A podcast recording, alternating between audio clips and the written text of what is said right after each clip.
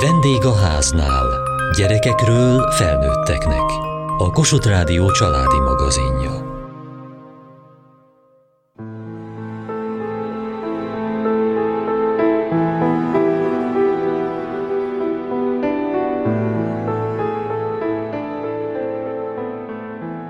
Negyedik alkalommal osztották ki a Richter Anna díjat olyan újszerű, kreatív ötletek számára, amelyek innovatív módon járulnak hozzá az oktatás és az egészségügy fejlődéséhez. Az idei pályázatokból mutatunk be néhányat.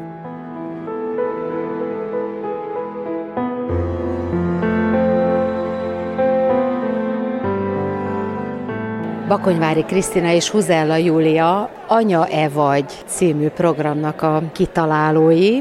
Ez egy színházi előadásnak a címe, egy monodráma előadásnak, amit együtt hoztunk létre, és 2021. szeptemberében volt a bemutatója, és azt gondoltuk, hogy az áthallás miatt, a nagyon hasonló című és nagyon híres belga szám miatt ez egy figyelemfelhívó dolog, és az anyassággal, illetve a szülőséggel kapcsolatos előítéletekre hívja fel a figyelmet. Azért nehéz ez a szó, ez az előítélet, mert olyan, mintha ezek rossz dolgok lennének, de valójában nem feltétlenül negatív értelemben gondolok erre. Hogyha a szülőség eszünkbe jut, akkor társítunk hozzá olyan típusú szavakat, mint felelősségteljes, biztonságos háttér, átgondolt, nyugodt, kiegyensúlyozott, ezzel biztosíthatjuk a gyermekünknek azt a legjobb, legbiztonságosabb közeget, amiben mer bátran, szabadon fejlődni. Ezek lehetnek igazak, de közben azt gondolom, hogy nagyon sokszor előfordul, hogy egy szülő gyenge, elveszett, dilemmázik, hogy nem tudja a választ, hogy megkérdőjelezi magát, vagy a helyzetét, amiben van,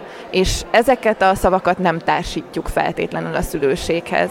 És azért hoztuk létre az előadást, mert nagyon fontos ezekkel is foglalkozni, azért, hogy ne kudarcként éljük meg, amikor egy-egy ilyen helyzet megtörténik. Azt, amikor dilemmába kerülünk, amikor megkérdőjelezzük magunkat, amikor nem tudjuk azt az elvárást teljesíteni, hogy mi legyünk a tökéletes, a biztonságos, a nyugodt, a kiegyensúlyozott háttér. Júli nagyon bólogat. Hát igen, hát mindennel egyetértek, amit a Kriszti mond, ezek nagyon fontos dolgok, és rengeteg ilyen visszajelzést is kapunk a nézőktől. Hogy jaj, de jó, nem vagyok egyedül, nem csak én érzem ezt, nem csak én jutok el arra a mélypontra, amire az általam játszott karakter eljut az előadásban ecsetelik üzenetekben előadás után, hogy nekik ez mekkora nagy megkönnyebbülés volt, milyen nagy segítség volt. Anya és nagymama elmennek utána még órákig beszélgetni, átbeszélni a saját anyaságukkal kapcsolatos dolgokat. Apák és anyák együtt eljönnek, és egymást karolva sírnak, nevetnek az előadáson, és tudnak azonosulni, és talán ez a legerősebb motivációnk, hogy ne érezzék egyedül magukat.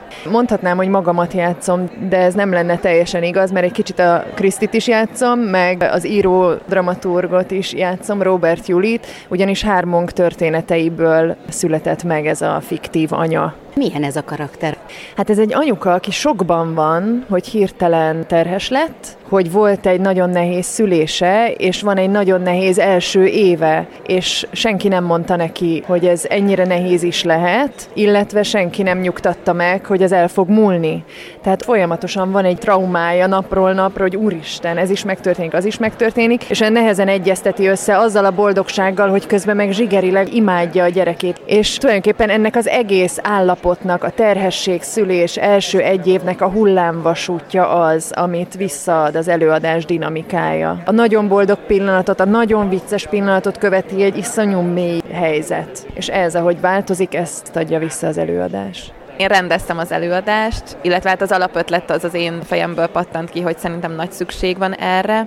Szeretnénk kibővíteni ezt a programot. Én egyébként drámapedagógus is vagyok, és azt gondolom, hogy nagyon izgalmas lenne egy olyan drámapedagógiai programot kapcsolni az előadáshoz, amiben ezzel a módszertannal tudnánk interaktív módon dolgozni azokkal a lendőszülőkkel, vagy már szülőkkel, akik utána megnézik az előadást. Az lenne a szándék, hogy tréningnek a keretébe beszélgessünk egyrészt a külső elvárásokról, amik jönnek felénk, amit a szülőséghez társítunk, emellé oda tegyük a belső elvárásainkat, hogy mi mit képzelünk, milyen szülőnek kellene lennünk, és emellé tegyük oda a valóságot, hogy ehhez képest mi történik. És hogy az ezek közötti esetleges ellentmondások vagy paradoxonok hogyan oldhatóak, hogyan lehet ezeket kezelni. És ezután néznék meg az előadást, a résztvevők, és akkor az előadás után pedig egy tematikus szakmai beszélgetés keretében már szakemberekkel abban bízunk, hogy megteremtődik egy olyan bizalmi légkör, hogy azok a kérdések elhangozhassanak, amiket egyébként nem merünk feltenni. A projektben velünk dolgozik még Virág Melinda, aki egyébként táncos, ő is művészalkotó ember, és dúlaként is dolgozik, úgyhogy őt szakemberként vontuk be elsősorban abba, hogy a tréninget vele együtt találnánk ki, és utána vele is vezetnénk le. Illetve Bojtás Zsófi szülésznőt, akit én úgy ismertem meg, hogy az én szülésemnél ő volt jelen, ő kórházban dolgozik, és abban szeretnénk a segítségét kérni, hogy ezeken a tematikus szakmai beszélgetéseken beszélgető partner legyen, és lehessen tőle kérdezni. Hol lehet látni az előadást? A Más Színházban játsszuk az előadást, ami a Bakács téren van, a Rádai utca négy szám alatt.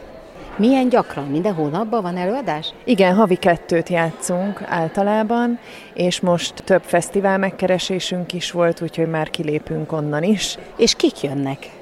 Hát jönnek fiatal lányok is, akik még az egész előtt állnak abszolút, Jönnek terhes anyukák, és általában teltházzal megy az előadás, és várólistán vannak a nézők, és sokszor van az, hogy a színházat felhívják terhes kismamák, hogy mindjárt szülök, úgyhogy nekem látnom kell ezt az előadást. És akkor kapnak jegyet? Hát és akkor valahogy, valahogy elintézik. És vannak már régebben szült anyukák, akiknek felelevenednek dolgok, és az is érdekes, hogy kaptam olyan visszajelzést, hogy ő azt hitte, hogy már rég túl van a traumáin, és most az előadást látva kellett rájönnie, hogy van még mind dolgoznia belül. Tehát én most már nosztalgiával tekintek vissza, még a rossz dolgokra is tudok vágyni, úgyhogy... Mekkora a gyerek? 9 és 6. Ennyi alatt azért már túl lehet lenni. Igen, igen, igen, igen. Nem szoktunk leülni beszélgetni, de az mutatja, hogy erre lenne igény, hogy tényleg nagyon sok számomra vadidegen ember, néző érzi azt, hogy utána velem meg kell osztania, meg akarja osztania, vagy a saját élményét, vagy azt, hogy mit adott neki ez az előadás. És ez nekem olyan megtisztelő, hogy azt elmondani nem tudom. Tényleg, amikor egy apuka azt írja, hogy a szabad estéjüket ezzel töltötték, és utána egy óra alatt este leértek Szegedre, hogy még ébren találják a gyereküket, és megölelgethessék, Hát az, az én könyv. Szem nem maradt szárazon? Tényleg nem, tényleg nem. Úgyhogy én bennem is van egy ilyen, meg olyan visszajelzést is kaptam, hogy előadás után legszélesebben megölelgetnének a nézők. Szóval jönnek velem, és, és nagyon aktív részesei az előadásnak, és ez szuper érzés. Ugye a szakemberek azt szokták mondani, hogy nem kell jó anyának lenni, csak elég jó anyának. Nem tudom, azt üzenjük az előadásban, hogy, hogy mindenkivel előfordul, hogy éppen nem jó anya. Amit az ember nem ver nagy dobra, hogy néha olyat mond, olyat csinál, amit, amit nem szívesen oszt meg, még az anyacsoportokban sem, még a barátok között sem. És akkor mondjuk egy ilyet meghal, meglát egy előadásba, és megkönnyebbül, leesik a kő a szívéről, hogy úristen, de jó, más is csinál ilyet. Szerintem ez, ez a legfontosabb mondani valója. Kriszti, én közelebb vagyok ezekhez az élményekhez, mint Júli, mert nekem másfél éves volt a kisfiam. Amíg létrehoztuk az előadást, tulajdonképpen én az alatt éltem végig az egész folyamatot. Nyilván ezért is szerettem volna megcsinálni. Nekem az elég jó anya kifejezésre azért sok gondom volt akkoriban. Mi volt vele a baj? Nekem nagyon sok frusztrációm származott ebből. Alapvetően az elég szó, ahhoz nekem kapcsolódik egy olyan, hogy az elégséges, az ugye a kettes. Tehát az, hogy valaki az elég szintet teljesíti, én azt nem éreztem sikerélménynek. Meg itt bejön a szín színházi agyam, hogy milyen hangsúlyjal mondjuk azt, hogy elég valami. Hogy elég jó, Szóval, hogy hogyan lehet ezt kimondani. Én magamnak nem tudtam azt mondani, hogy igen, elég jó anya vagy. Én ezt nem tudtam. Én azt tudtam mondani, hogy hát ma lehet, hogy elég voltál, holnap lehetnél több, mint elég. Szóval, hogy én inkább ezt éreztem. Mennyire érdekes, hogy ugyanazt a szót mindenki másképp érti. Igen. Egyébként volt egy ilyen javaslatom, hogy az elég szót használjuk tehát elég jó anya legyen az előadás címe, mert hogyha kérdőjelet írunk mögé, akkor mennyire más jelentése van, míg hogyha azt mondjuk, hogy felkiáltójel van mögötte, ugyanabban a szóban annyira sok minden benne van az anyasággal kapcsolatban, nagyon szélsőséges állapotok, és tulajdonképpen ezeket a szélsőséges állapotokat mutatjuk meg az előadásban, akár az eufórikus boldogság részét, és akár a nagyon nagy mélypontot és kudarcot és válságot is.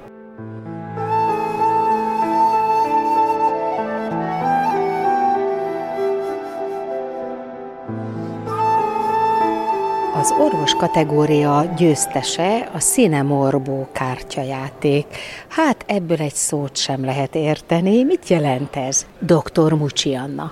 A Cinemorbó azt jelenti, hogy betegség nélküli, és az is a célja a társasjátéknak, hogy minél több embernek a diagnózisa legyen Cinemorbó betegség nélküliek legyünk? Ez olyan egyszerű, hogy csak játszani kell érte? Hát ha ez ilyen egyszerű lenne, akkor egy nagyon szép világban élnénk, de mi azt próbáljuk meg, hogy 12 éves kortól, aki játszik a mi társasjátékunkkal, az egy egészségesebb életminőségben és egészségesebb életben nőhet fel, és emiatt ez majd kevesebb terhet ró majd a társadalomra is, hogyha kevesebb beteg ember lesz később.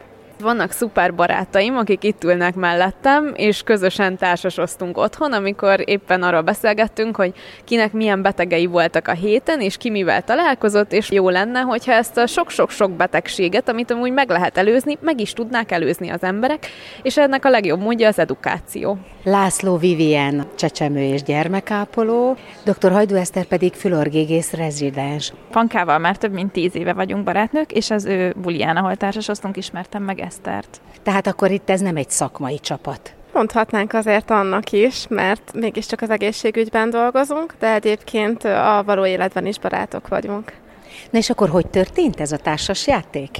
Tavaly nyáron jött össze a csapat, amikor Annánál a házukban bográcsoztunk, és társasoztunk, mert hát nagyon szeretünk társas játékozni, és közben felvetődtek a mindennapi életben levő történések, a betegeink, milyen esetekkel találkoztunk, és, és azon ötleteltünk, hogy milyen jó lenne, hogyha azért informáltabbak lennének a szülők, illetve gyerekeik is, és tudatosabbak lennének az életvitelükkel kapcsolatban. És akkor ezek vannak a kártyalapokon?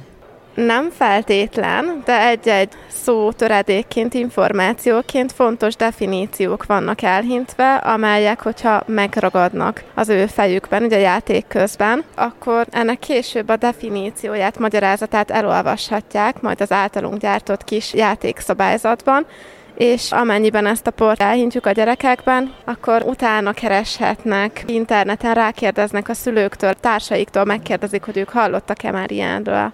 Igazából az egésznek az a célja, hogy egy ilyen társas játékozós helyzetben, akár otthon is, egy családban sokkal könnyebben nyílnak meg a gyerekek, sokkal könnyebben kérdeznek, akár egyébként olyan tabusított témákról, mint például a szexuális felvilágosítás, droghasználat, alkoholfogyasztás, amiről egyébként egy nagyon kellemetlen, felvilágosító beszélgetés lenne a szülővel. Szeretnél menekülni a helyzetből, és mi ennek próbálunk egy játékos platformot teremteni, ahol elindulhat egy beszélgetés. És ezért ezért van mellette a kis füzet, ahol viszont utána tudnak olvasni, és hiteles információk szerepelnek benne.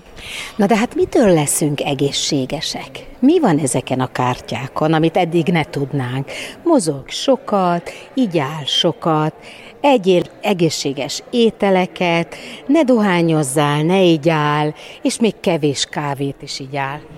De önnek használt, amikor ezt mondták? Nem is arról van szó, hogy használt-e nekem, amikor ezt mondták, hanem inkább arról van szó, hogy már ezt mindenki tudja, hogy mit kellene ahhoz tenni, hogy egészségesen éljünk az, hogy aztán úgy döntünk, hogy most mégis valami mást választok, az már annak a tudatában van, hogy tudom, hogy ez egy rossz döntés. Mert hogy a döntésen alapul a mi játékunk is. Úgy lett megalkotva, hogy van egy skála, ami vagy jó, vagy rossz, vagy egészséges, vagy pedig egy rosszabb állapot felé hajthatja az embert, és az, hogy merre fele mozog a bábú, az attól függ, hogy milyen döntéseket hozunk játék közben. Tehát itt nem csak kártyáról van szó, hanem valami táblajátékról? Nem konkrétan táblajáték, ez igazából csak egy skála skála, ami tulajdonképpen a jó és a rossznak az útját mutatja meg, ami felé lehet menni. Ez ugye nyilván függ olyan életben közbejövő véletlenszerű dolgoktól is, amik rossz felé sodorhatják egy embernek az egészséges állapotát rossz irányba, de függhet attól is, hogy valaki milyen döntéseket hoz, és akkor az jó irányba is el tudja terelni, vagy jobb irányba egy rosszabb betegségből esetleg. De hogy van ebben a kártyajátékban valami új, amit nem soroltam föl, amit eddig nem tudtunk, hogy most az a jó, az az egészséges? Lehet, hogy új információ nincsen benne, de az biztos, hogy ha élményhez kötődik, hogyha szórakozva tanulnak a gyerekek, és vissza tudnak emlékezni, hogy mondjuk egy-egy egészségnevelés órán ő ezzel játszott, és emlékszik, hogy mi lett annak a kimenetele, hú, akkor lehet, hogy akkor ezt most nem kéne, vagy azt sem kéne, vagy lehet, hogy inkább csak szólok a társamnak, hogy, hogy ezt ne csinálja, mert hogy erről volt szó, és nem feltétlenül volt jó kimenetele, akkor már nyert ügyünk van, hogyha nekik ez a fejükben megfordul, és hogyha erről maguk között beszélgetnek, mondjuk 12-13 évesen, amikor igazából nem az egészség lesz a fő szempont, amiről beszélgetnének, de mi mégis ösztönözzük őket erre, akkor én azt gondolom, hogy ez a játék már nyert. Na jó, és akkor, hogyha én most ezt meg akarom venni, akkor hol tudom? Egyelőre még nem került boltokba, és őszintén mi nem gondoltuk, hogy ezt boltokba szeretnénk vinni, ezt alapvetően karitatív célra szántuk, viszont amikor elindult a közönségszavazás, akkor annyira szuper visszajelzéseket kaptunk, és annyian írtak, hogy ezt hol tudjuk megvenni, hol tudunk vele játszani, hogy már ebben is elkezdtünk gondolkozni, hogy majd kiadnánk ezt, és akkor webshopból rendelhetővé tennénk ez még a jövő zenéje. A társas játéknak az elkészítése az nagyon-nagyon sok fázison megy keresztül, most a milyen 97%-osan van kész, és ez a maradék 3% az, amikor szükségünk van olyan fejlesztőkre, akik ezt átnézik, lektorálják, átolvassák a kis fizetünket, tehát ez az utolsó kis finis morzsa az, ami hiányzott nekünk, és utána tudjuk elkezdeni a gyártást, egy szuper grafikussal dolgozhatunk együtt a Rudics Mónika személyében, és nagyon hálásak vagyunk, hogy egy ilyen szuper csapatunk van. Betegek mellett fog ez menni? Ez számunkra is szórakozás, nem csak azoknak, akik játszák. Eddig se kötelességként vagy munkaként csináltuk ezt, hanem azért, mert szabadidőben lelkesen ezt az ötletet próbáltuk továbbvinni.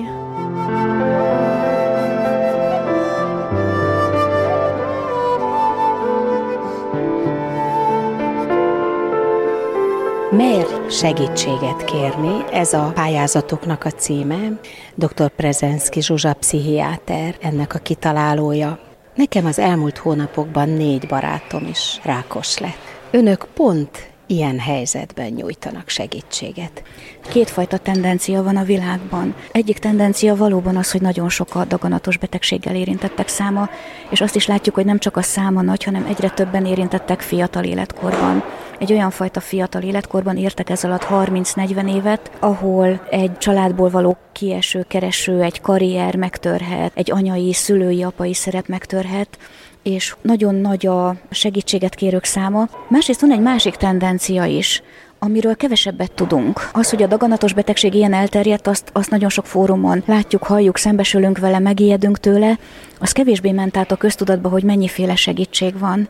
És itt értem ez alatt az onkológiai segítséget is, hiszen egy hagyományos onkológiai kezelés, egy hagyományos kemoterápia az úgy él az emberek tudatában, mint valami borzasztó és vállalhatatlan és kibírhatatlan dolog, és tény, hogy nagyon nehéz de az onkológiai kezelés is alakul, módosul, nagyon sok újfajta kezelési mód van, nagyon sok mellékhatáscsökkentő eszközünk van, és emellett rengeteg olyan egyéb eszközünk, ami a betegséggel érintett a családja és a környezete lelki állapotát, érzelmi állapotát segíti. Tehát az, hogy mi ezt a MES segítséget kérni projektet vállaltuk fel, illetve ezen indultunk, az ebből a két áramlatból adódik, hogy nagy az érintettek száma, de van segítség, érdemes, lehet kérni. És hogyha a TB adná ezt? Ahogy az ember elmegy orvoshoz, az orvos rögtön beutalná egy pszichológushoz. Nem segítene ez a helyzeten? De nagyon sokat segítene. Azért azt tudni kell a pszichonkológiáról, hogy maga a pszichonkológia egy nagyon komplex tudomány, tehát úgy hívjuk vadul hangzó idegen szóval, hogy multidisciplináris. Ez azt jelenti, hogy nagyon sok disziplinát ötvöz, gyógytornász, dietetikus, lelkisegítő, akár lelkész, önkéntes segítő, ezek mind-mind benne vannak abban a témben. És hogy azt gondolom, hogy amikor az onkológus utalja valahova a beteget, nem feltétlenül és nem csak pszichológushoz kellene, hanem egy ilyen komplex ellátásban. Hál' Istennek ez kezd megvalósulni, hiszen irányelv is van rá, sőt ez már lassan létező gyakorlat, hogy a pszichológus jelenléte egyre megszokottabb. Onkológiai osztályon is, meg szomatikus osztályon is, de még mindig messze nem elég. Még mindig nagyon messze van attól, ami elégséges lenne. Az is jó lenne, hogyha az onkológiai osztályokon még elterjedtebb lenne ez a szemlélet, és az is jó lenne, hogyha az ott dolgozó pszichológusok és az egyéb ellátásban dolgozó segítők között gazdagabb lenne az együttműködés, tehát hogy a kórházi kezelés után tudnák hova irányítani az érintettet. A daganatos betegség nem ér véget a kezelésekkel, nem ér véget az első negatív lelettel, nem ér véget a másodikkal sem, a sokadikkal sem ér véget. Ennek a terhét nagyon sokáig viszik az érintettek és a családok. És akkor miben áll az önök programja? A program már zajlik. Zoom térben tartunk tematikus csoportfoglalkozásokat, ahol a daganatos betegséggel való érzelmi megküzdés különböző aspektusait nézzük, szorongásoldás, relaxációs technikák, kommunikációs lehetőségek, egyszerű meditációs eszközök, lehetőségek, illetve amikor a járvány szorítása engedett és lehetővé tette, már voltak erőforrás hétvégéink és erőforrás napjaink, ahol személyesen is találkozhattunk, nagyon sok érdekes programmal, művészetterápiát, irodalomterápiát, meseterápiát beemeltünk, kiemelve.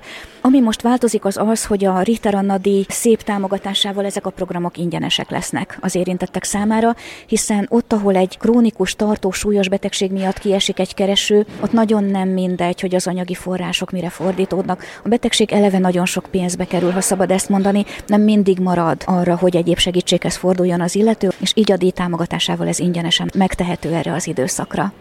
De azok, akik egy ilyen foglalkozáson részt vesznek, azok már mind mertek segítséget kérni, nem? Így van, és sokszor azért mertek segítséget kérni, mert hallották valakitől, akár az onkológiai osztály folyosóján, egy kontrollra várva, egy kezelésre várva ültek és hallották, hogy van egy hely, jó volt, érdekes volt, jót beszélgettünk, nagyot nevettünk együtt, nagyot sírtunk együtt, felszabadító volt, früdítő volt, és nagyon sokfajta fórumon igyekszünk elvinni annak a hírét, hogy van segítség és lehet segítséget kérni, de talán az egyik legjobban működő fórum az, hogy az érintett, aki érdemi segítséget kapott, az el tudja mondani, a betegtársának. De önök nem azokat akarják elérni ezzel a programmal, akik még nem mernek segítséget kérni? De elsősorban azokat. De hogy lehet őket elérni? Hát van erre nekünk egy nagyszerű PR kommunikációs szakemberünk, aki nagyon sokat dolgozik azon egyébként önkéntesként, hogy minél inkább eljusson ezeken a modern kommunikációs felületeken, akinek egy gyönyörű honlapot köszönhetünk, és ő az, aki keresi azokat a lehetőségeket, hogy hol tudnánk megmutatni magunkat, hogy minél több emberhez eljusson a hír.